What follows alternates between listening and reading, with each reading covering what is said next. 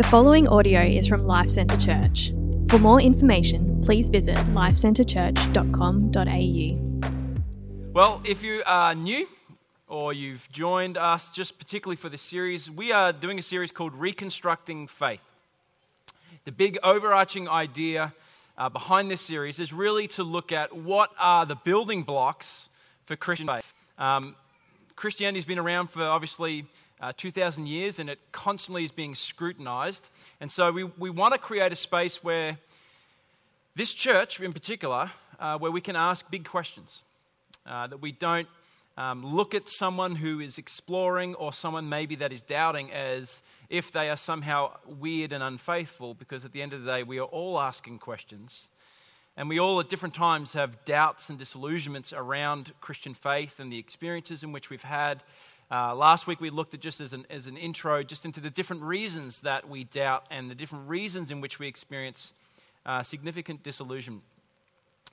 Uh, I grew up in a home that was not Christian, then became Christian, in which I didn't want to be Christian, and then as a 19, 20 year old came to faith myself.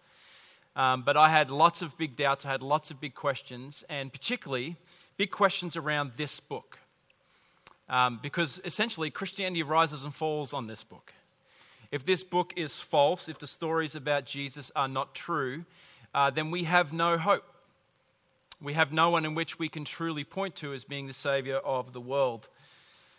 And as I asked big questions, as I read for a long time and tried to explore stuff, I have become convinced that this book is trustworthy, reliable, and in fact, it is what Christians believe that it is somehow, some way, it is God's word. That is God speaking to his people through his people. This book is unlike any other book. Whether you believe in God or not, whether you consider the Bible to be a bunch of made up stories, you cannot deny that this book is different from every other book. This book is the most read book in human history. It is the most owned book in human history. It is the most sold book in human history, and it is the most sold book every single year. Even if J.K. Rowling brings out Harry Potter 17,000, uh, it's still going to sell more books than J.K. Rowling's Harry Potter 17,000. There's an estimated 6 trillion Bibles currently, physical Bibles, in the world. It is the most printed book. It is written in 1,300 different languages Yet it is also most the despised book, the most denied book, the most dissected and debated book, the most outlawed book in history. Still to this day, this book is outlawed in 50 countries in the world because they will not allow it to be present in their nation. And if it is, it goes bad for people. Millions of people yet have died defending this book, translating this book, bringing this book into those nations in which it is exiled. There is something different about this book. That doesn't happen with other books, but this one. This book is written by 40 different authors over a period of 1600 years in a dozen different countries on three different continents in at least three different languages by people of all walks of life. It's written by farmers and kings, soldiers and shepherds, princes, priests, poets, prophets, histori- historians, fishermen, tax collectors, scholars, businessmen, doctors. It's penned in caves, it's penned in ships, it's penned in homes, in deserts, and in prisons. This book covers history, sermons, letters, poems, songs. In fact, I was reading just this week that this is the, the, the richest lyrical book in the world. That more songs have been written from this book than has ever in the history of the world. And the only reason that you and I are using particular English words today is because this book was translated into the King James Version, of which we have now arrived with a diverse range of words and language because this book was actually translated. There are love letters, there are geographical surveys, architectural specifications, travel diaries, population statistics. That's my favorite. Family trees, that's a close second. Such and such begot, such and such begot, such and such begot, such and such begot. Okay, we get it. A whole lot of people had a whole lot of kids. Great. There are inventories, there's legal documents. But it's all pointing to this one person named Jesus. All of this is pointing to one person who would come and do something in history. And so this book is unlike any other. 2 Timothy 3 16 to 17 says this it says, All scripture, the Bible, is breathed out by God and profitable for teaching, for reproof, for correction, and for training in righteousness, that the man and woman of God may be complete, equipped for every good work. This idea of God breathed. Right now, I am speaking to you, but the only reason that you can hear my voice is because of breath coming up over my vocal cords. That's, it's this sense in which it is divine. It's not just people speaking. There is something that Christians would say, there's something unique about this book, which is more than just humans writing. It is divinely orchestrated, and it is God speaking, particularly through this book, to his people. So I want to give you a bunch of reasons today why you can trust this book. Uh, I'm going to come fast with lots of data, with lots of facts. Um, you can go fact check them and hashtag me later. Um, but I realize I'm not going to be able to answer every objection. Uh, I spent about 18 months to 24 months reading everything I could find on this before I really was convinced I could trust it. So I can't give you that in a 40 minute talk. So if you do have more questions, I would love for you to come and just grab me afterwards. Uh, I'll stick around as long as I need to uh, to try and explain things more or to try and give you some, uh, even if you've got specific objections, I'd love to hear those and see if we could talk through uh, how I would reason those uh, in this book. But if you get your seatbelts, Whack them on, strap them in. You ready to roll? Good. Four of you are ready. The rest of you, you can join the crash with me. Okay? Uh, number one, uh, that I reckon that this book is trustworthy is because it is historical, historically accurate. Now, it's important to note from the beginning to not only say what this book is, but also what it's not. Okay, Shane in a couple of weeks is going to look at the fact that this is not a science, scientific textbook. Okay, so if you're going to this book trying to find uh, basically you know, real specific details around science. Uh, you're not going to find that. This, this book is not necessarily a book that was intentionally written uh, to be like a, an historical textbook, but it is a historical book. This book is a bunch of, I guess, historical documents that are formulated and kind of collated over time, tracing a specific group of people called the Israelites, God's people, the Hebrews, and eventually gets to Peter, James, John, and all the disciples, and then follows the, the movement of that church as they start to follow Jesus all the way through to the first and second century. So it's not necessarily a historical textbook, but it is a book which is historical. Now, in this book, we have different types of language there is literal, and there is figurative and metaphorical. Right? So, one of the hardest things about this book is to work out okay, if we're dealing with a poem, are we supposed to interpret that literally? Do we interpret Genesis 1 literally, Genesis 2 literally? Is there a literal flood? Is there a literal Jonah with a literal big fish? What do we take as literal? What do we take as metaphorical and figurative? And this is a wrestle that Christians are constantly having because the Bible tends to speak about reality in multiple ways because the people who wrote this book are literary geniuses. I keep reading this book and keep going, man, they're amazing how they write. And so we use figurative and metaphorical language all the time, don't we, to describe reality. Uh, imagine if Luke hopped off the stage today and went, Oh my gosh, I literally died up there. No, you didn't. That's a lie. Liar. Not true. Um, we, we use all sorts of metaphorical language. When someone says, um, when a, someone speaks about their spouse and says things like, I'm going to kill him, I'm going to kill him uh, we don't go into like protective mode. Hey, bro, just let you know she's on her way. She may have weapons. Okay? Yet, if someone says to you something along the lines of, you know what? I hate my life. Sometimes I think about the fact that people would be better off without me here. We take that differently, right? the Bible is the same. The Bible speaks in different ways and different forms all the time. And the wrestle is what are we to take literal? What are we to take metaphorical? But the reality is the Bible is constantly speaking truths in different ways. When David says, The Lord is my shepherd, he doesn't mean that God is a literal shepherd with a literal staff who's kind of, and that he's a literal sheep. Jesus comes along and says, I am the good shepherd. He's not saying that you and I are literally ah, sheep, is he? Right? No, he's not. It's a, it's a metaphor, it's language to describe a relationship. And so the Bible is constantly doing this. And so even when we look at books of the Bible, we are to try and wrestle with the sense in which what is literal, what is metaphorical.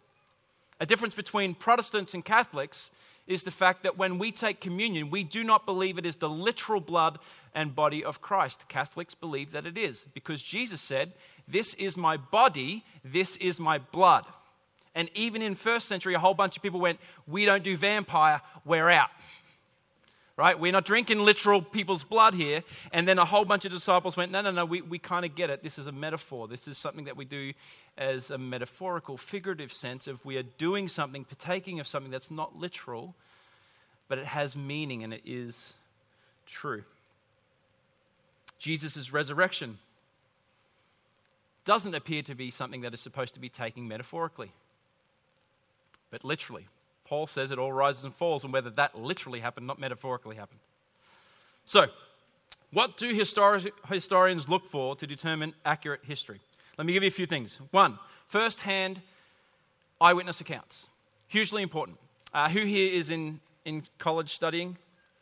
Okay, when you do a research paper or you're doing an essay or whatever, your, your lecturers, your teachers, they want you to use primary sources, not secondary sources.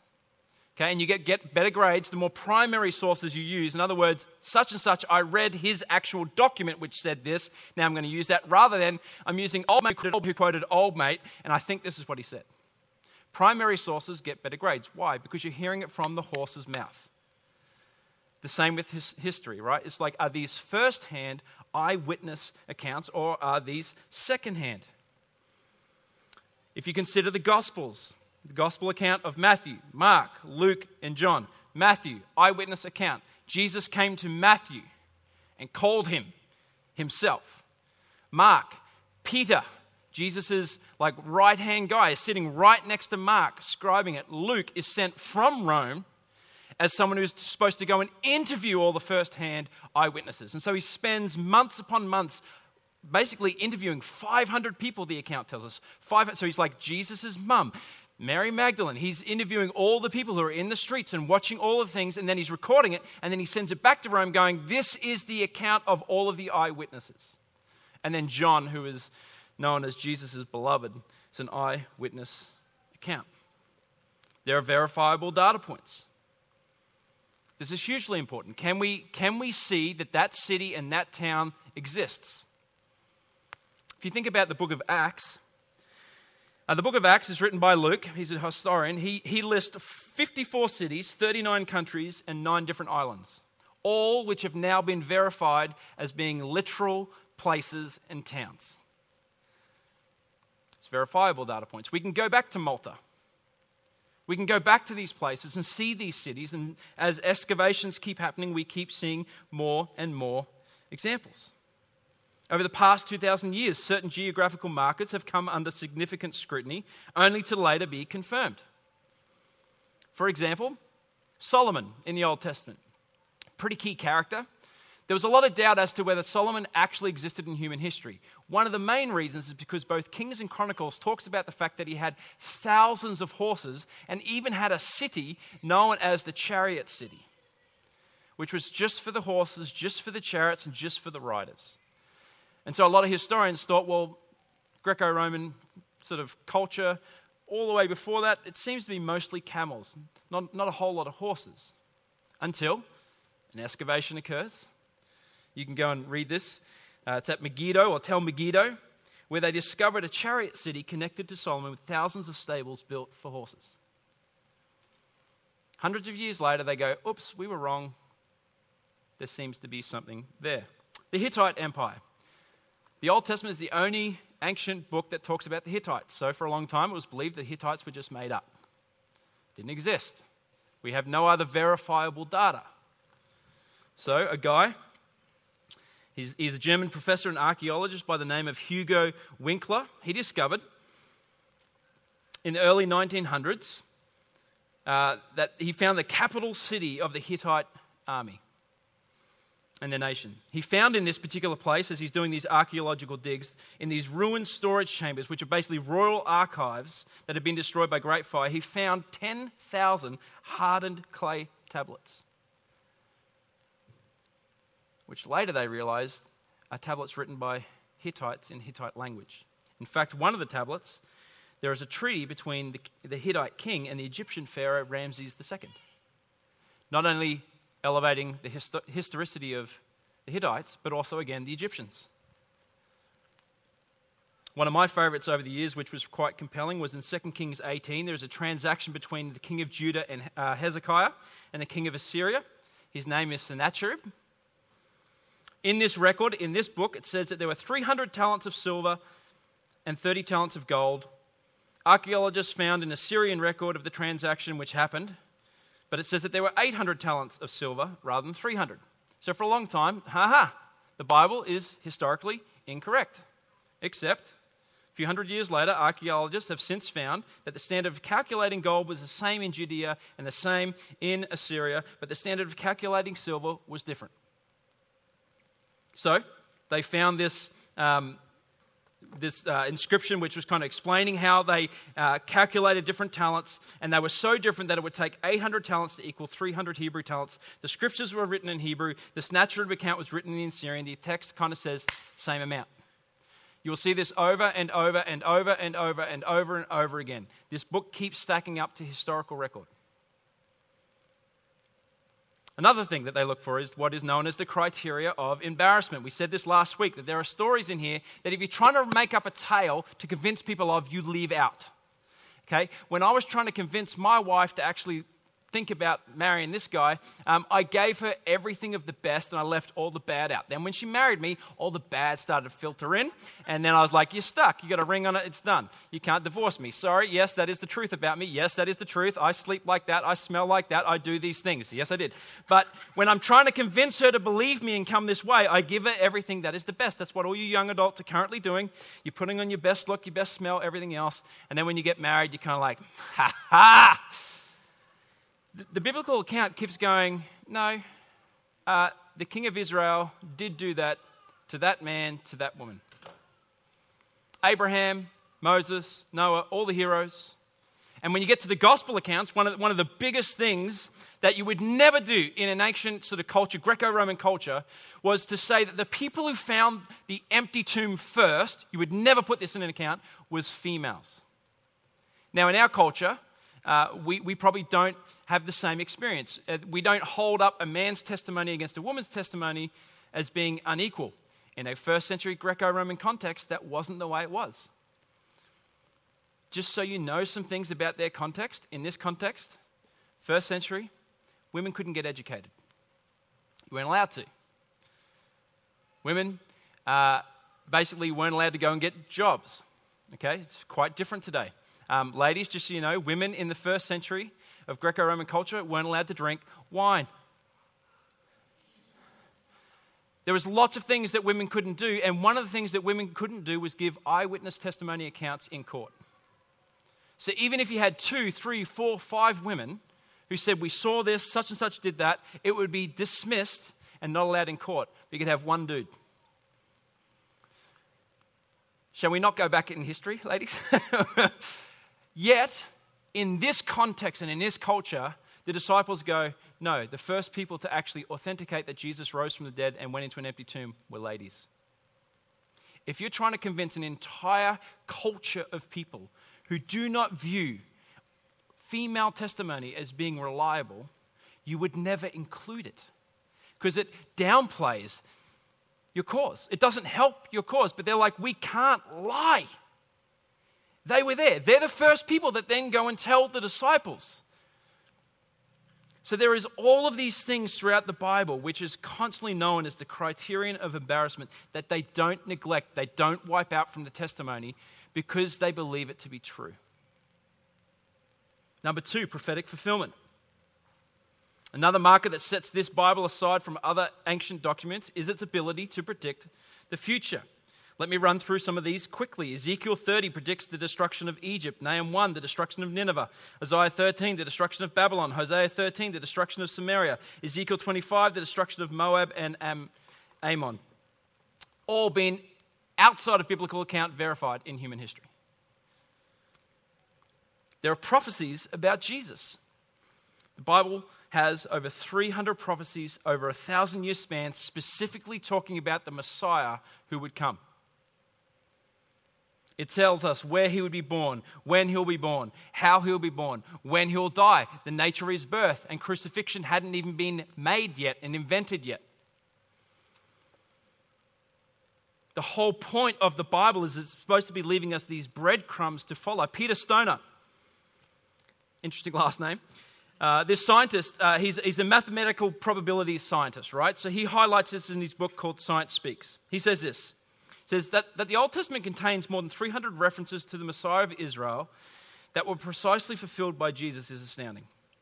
If we take just eight of the Old Testament prophecies Christ fulfilled, we find that the probability of their coming to pass in one person is 10 to the power of 17, which in my language is a lot. He illustrates this by giving an example. He says if we take 10 to the power of 17 silver dollars, lay them across the face of Texas, let's say New South Wales, just for our, our context, they would cover the state two feet deep. Now, mark one of these silver dollars, stir the whole mass thoroughly, blindfold a man, and tell him he must pick up one silver dollar. What were the chances of having him get the right one? Just the same chance that the prophets would have of writing these eight prophecies and having them come true in any one man. And yet Jesus fulfilled hundreds of prophecies, not just eight. Now, some of these you can go back and go, yeah, I mean, they could rewrite it and go back in history. You can do some of those things, but when you put them all together, it's impossible. Number three, this is probably the one that actually got me the most, is manuscript evidence. This will come up on the screen. Here are a bunch of documents which our culture, um, our, our universities, our colleges all affirm as being accurate historical documents. Okay, you have Homer's Iliad.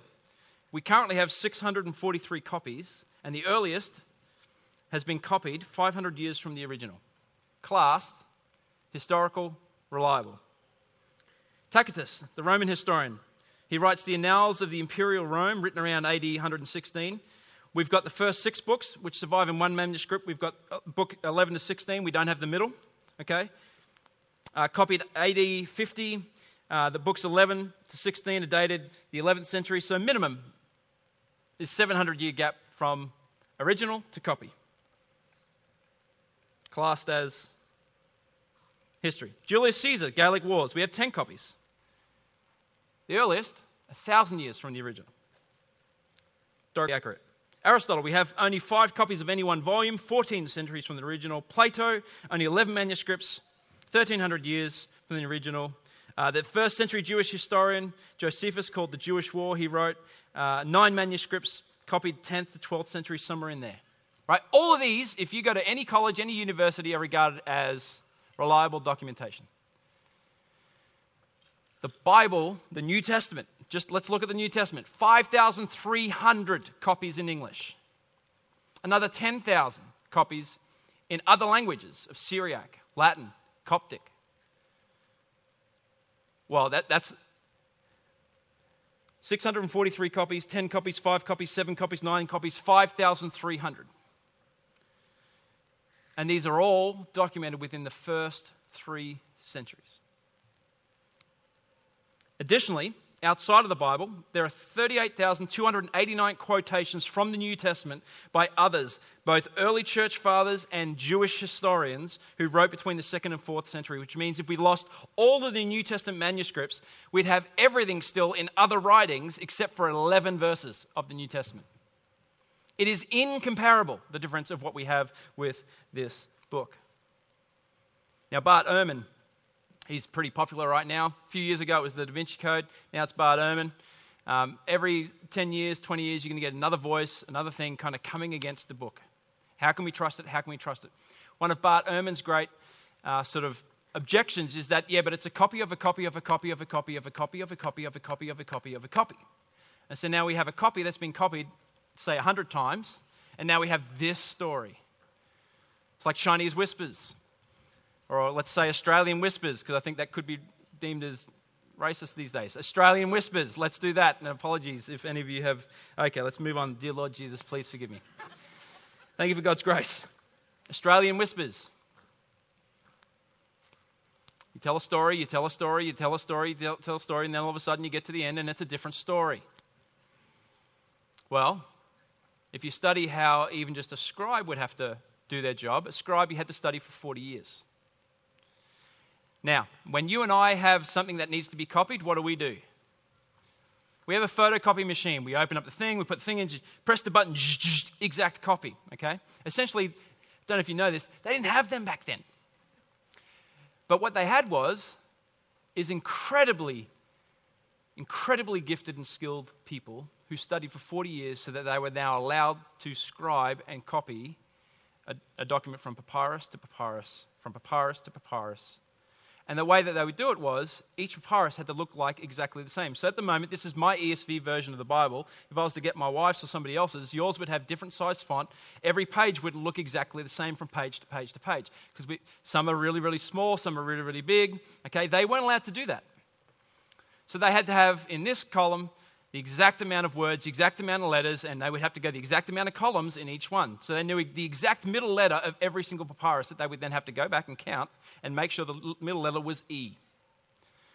If it's not, guess what you did? Fire, burn, redo. They had the amount of gap that had to be between each column. So they had a particular bit of string that they would use and it needed to match. If it didn't, guess what? Fire, start again. So, what you see with these, these scribes is they are constantly thinking through exactly how they can write this as accurately as they can.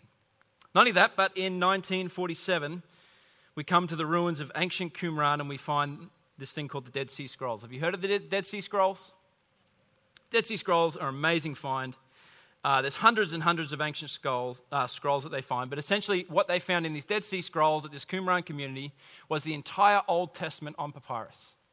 The only book that they didn't have was the book of Esther, because it was the only book that was disputed whether it should be deemed as a book of the Lord, because God's name is never mentioned in the book of Esther. So, in some streams, and this is the Essenes, they would exclude Esther because they weren't completely convinced it was supposed to be in the canon. Some of these particular manuscripts that they have, like, say, for example, the book of Isaiah, the earliest copy of Isaiah they had was about 900 AD. So between 900 AD and now 1947, there's about a thousand year gap between copies. So what they did was is go, let's see how accurate the copies are that we're finding in this community in 1947. This three years before my dad was born. They come back with the book, and they just start to overlay them with all of the documents that we currently have. And they found that about 2% of errors were across these books of the Old Testament. The book of Isaiah, which was one of the ones they didn't have super early copies of, if you take the, the, the chapter Isaiah 53, which, if you know your Bible, is this messianic chapter, 116 verses, one spelling mistake. Such was the ability and nature to copy, then to copy, then to copy, to copy. We're finding this thing 2,000 years after Jesus, and it's not Jesus' story. This is the Old Testament. This is Noah, Moses, Abraham.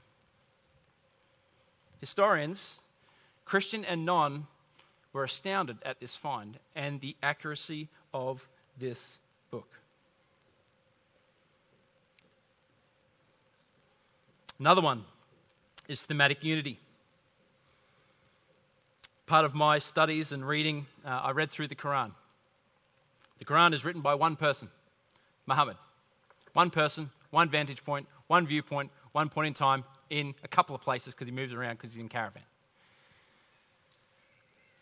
The, the, the Analects of Confucius is written by Confucius. The writings of Buddha is written by Buddha. So you expect if one person writes a book, it's going to be uniform, right? as we said in the intro, 40 people, 1600 years, multiple countries, multiple settings, multiple languages. And yet it is continually pointing and coming together like this incredible, beautiful picture pointing to this person called Jesus. And you couldn't get a more diverse group of people. This is not elites, it's elites and it's poverty. It's farmers and fishermen and scribes and poets. It's kings, it's princes, and it's ordinary men and women. Ed Sanders of Duke University, one of the leading figures in historical studies, he's, he's a self confessed agnostic.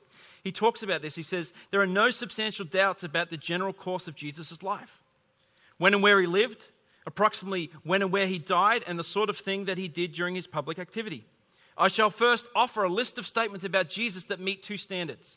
One, they are almost beyond dispute, and two, they are belonging to the framework of his life, especially his public career. Jesus was born 4 BCE, near the time and death of Herod the Great. He spent his childhood and early adult years in Nazareth, a Galilean uh, village. He was baptized by John the Baptist. He, was called, he called his disciples. He taught in towns, villages, and countries, uh, the countryside of Galilee. He preached the kingdom of God. About the year 30, he went to Jerusalem for Passover. He created a disturbance in the temple area. He had a final meal with his disciples. He was arrested and interrogated by Jewish authorities, specifically the high priest. He was executed on the order of the Roman prefect, Pontius Pilate.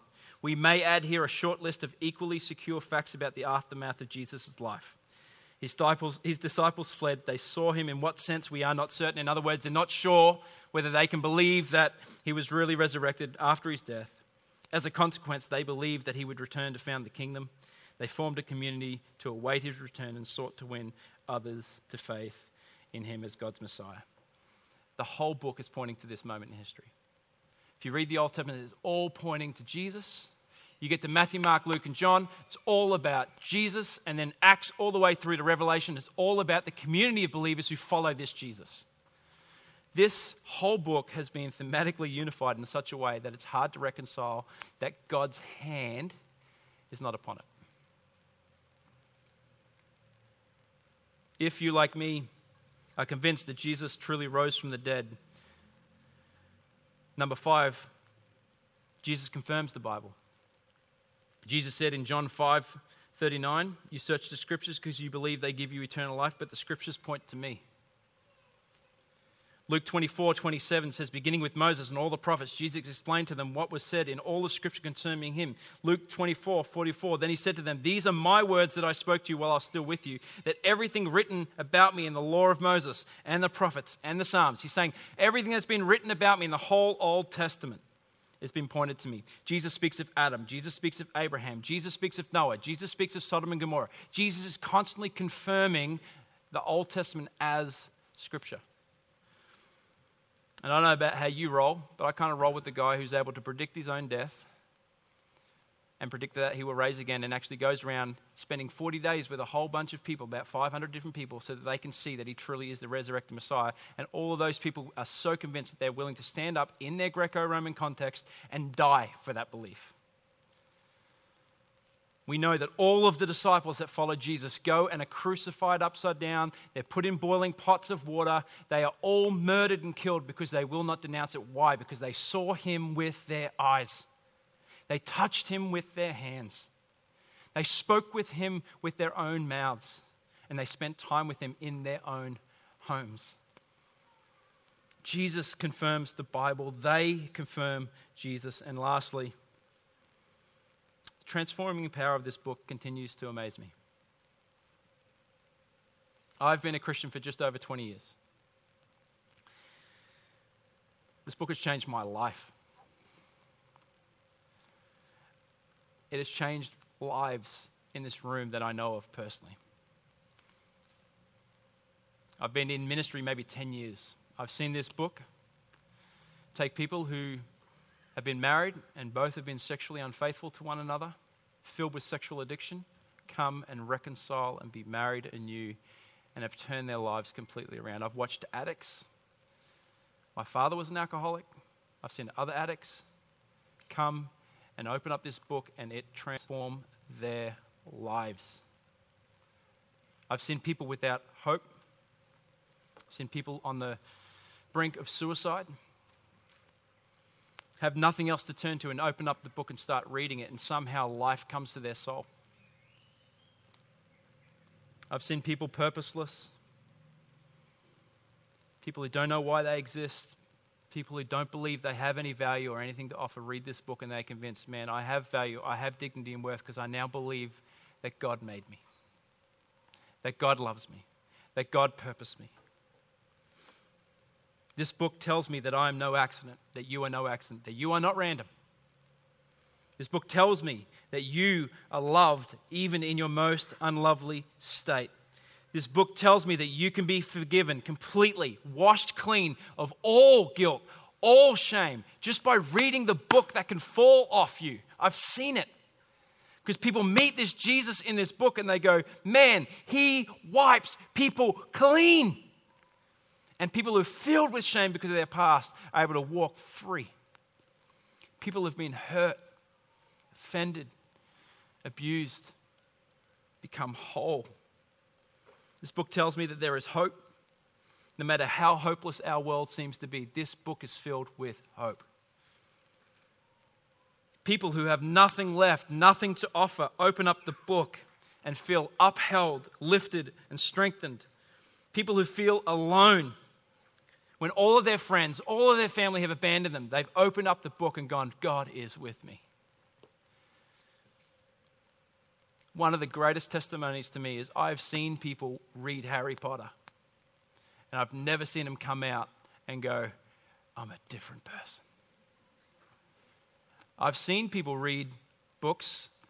Uh, I've read good books like C.S. Lewis. I love C.S. Lewis, The Chronicles of Narnia. You read this book, just give it, give it a year. Just sit in the book and just read it every single day. You'll be different. And the only thing that I can put my finger on as to why people can read any good book, any helpful book, you know, it could be a purpose driven life book that's, you know, it's helpful. It's not, it's not necessarily a bad book. It's a good book. It's about God. It's got stuff in there. Like these, these are not bad things. This is the only book I've seen transform people. And the only reason I can give to that is because these are God's words. And I want to encourage you, no matter where you are, no matter what you believe, if you're not a Christian, explore it. Come with us, join us on a journey, explore it. If you are a Christian but you're not in it, get back in it. Just get back to reading little bits here and there every single day, and you watch. Joy comes back into your heart, hope comes back into your heart, peace comes back into your heart. Why? Because there's something about this book. It is the only book that you can read and open up, and right next to you is the very author himself reading it with you and talking to you.